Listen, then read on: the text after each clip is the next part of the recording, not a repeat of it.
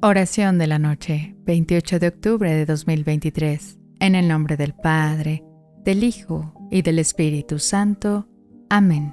Señor Jesús, en la quietud de esta noche, encomiendo mi espíritu y todo mi ser a tu Sagrado Corazón. Te agradezco, Señor, por todas las bendiciones y enseñanzas que me has otorgado hoy. Te pido que protejas mis sueños y mis pensamientos, que en medio de la noche tu amor y tu paz sean el consuelo que mi alma necesita. En ti confío, Señor Jesús, y en tu infinita misericordia me encomiendo.